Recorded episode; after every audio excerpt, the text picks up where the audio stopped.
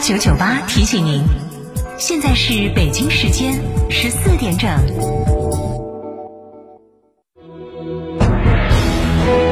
成都的声音，FM 九九点八，成都电台新闻广播。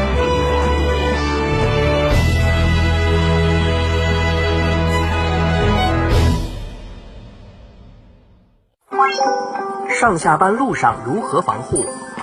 首选一次性医用口罩，并正确佩戴。建议步行、骑行或乘坐私家车、班车上班。如必须乘坐公共交通工具时，途中尽量避免用手触摸车上物品。下班时洗手后佩戴一次性医用口罩外出。回到家中摘掉口罩后，首先洗手消毒。手机和钥匙使用消毒湿巾或百分之七十五浓度酒精擦拭。普通市民将废弃口罩毁坏后投放到有害垃圾桶内。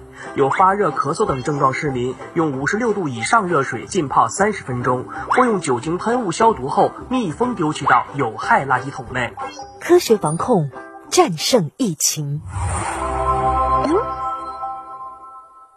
钢化紫金燃气干衣宝，六十度以上高温除菌，守护全家健康，从此不怕湿冷天，天天都有大太阳。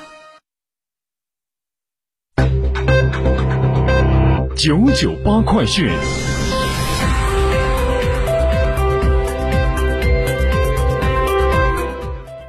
北京时间十四点零一分，这里是成都新闻广播 FM 九十九点八，我们来关注这一时段的九九八快讯。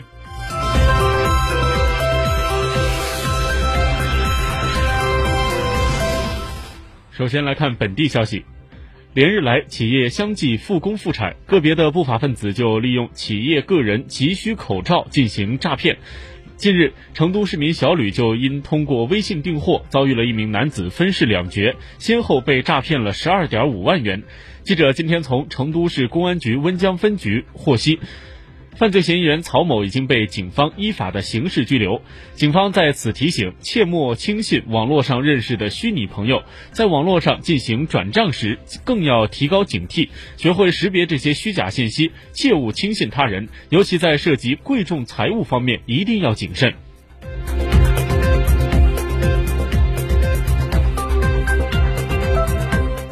接下来来看国内方面。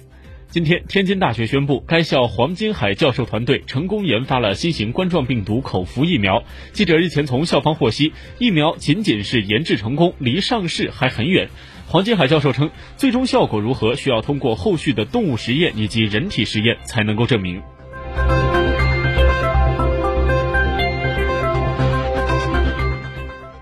国家卫健委发布关于依法科学精准做好新冠肺炎疫情防控工作的通知，指出，各地根据疫情发展情况确定开学时间，严禁学生提前返校。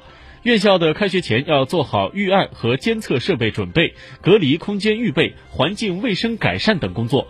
开学后，学校医务室加强监测，对来自疫情防控重点地区和确诊病人有过接触以及有相应症状的学生，采取单独隔离措施，开展。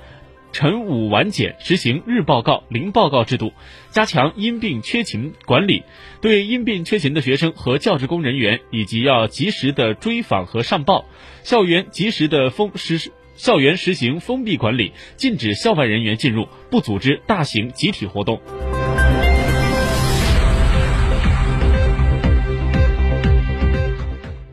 国家药品监督管理局副局长严江阴今天表示，要把药品上市前后的质量安全关，上市前一启动应急审批程序，在保证安全有效的前提下加快审批；上市后对医疗物资、医疗器械以及卫健委诊疗方案中的药品加强监管，一是严守质量安全底线，加大抽查检验力度，对。急需的医用防护物资和疫情所需药品实行驻场监督，确保产品的质量安全有效。二是及时的派驻督派驻督查督查组督查组，目前目前为止已经派出了两批十三个工作组。三是严厉打击违法犯罪行为，联合多部门依法从严从重从快查处一批医疗的卫生的医疗器械违法犯罪行为。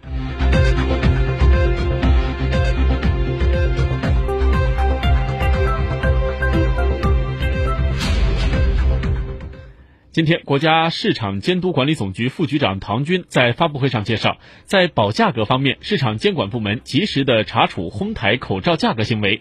截止到昨天，已经查办了四千五百多家企业，对其他医疗防护用品和关系到民生的重要商品，正在立案的有一万一千多家。同时，企业也在自觉地采取行动。根据初步了解，参加到行动中的电商平台对涉及到口罩类产品价格异常的下线了二十多万只口罩，涉及三万六千多户门店。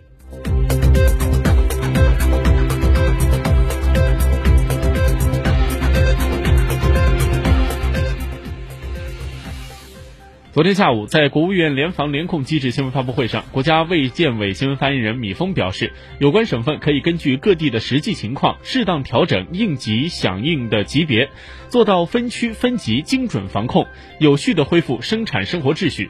另外，在今天上午举行的国新办新闻发布会上，商务部部长助理、党组成员任洪斌表示，新冠肺炎疫情对我国外贸的影响是暂时的和阶段性的，呼吁世贸组织成员尽快的解除不必要的限制措施。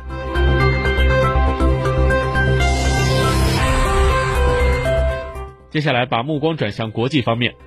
二十四号，由于此前出席国会讨论会的韩国教员团体总联合会会长何润秀被确诊新冠肺炎，韩国国会宣布开展全面防疫，闭会二十四小时。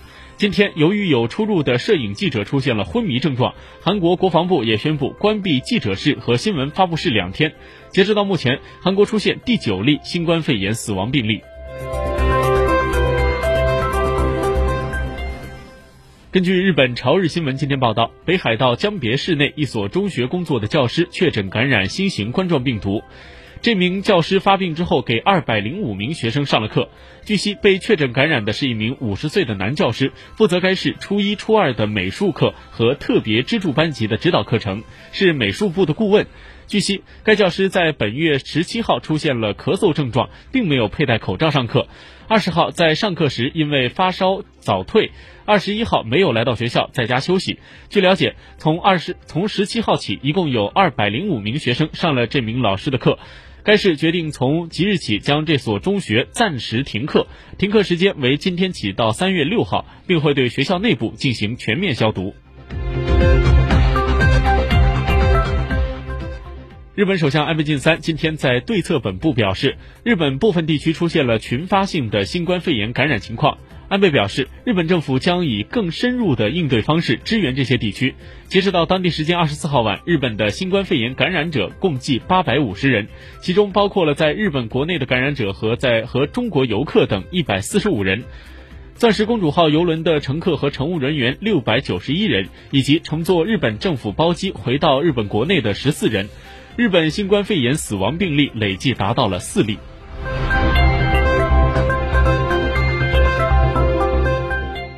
当地时间二十四号晚，意大利卫生部门通报了第七例新冠病毒死亡病例，死者是一名居住意大利洛迪市洛迪省阿达堡市镇的六十二岁的男性老人。此外，截止到二十四号晚，意大利全国确诊患者已经增加到了二百三十二人。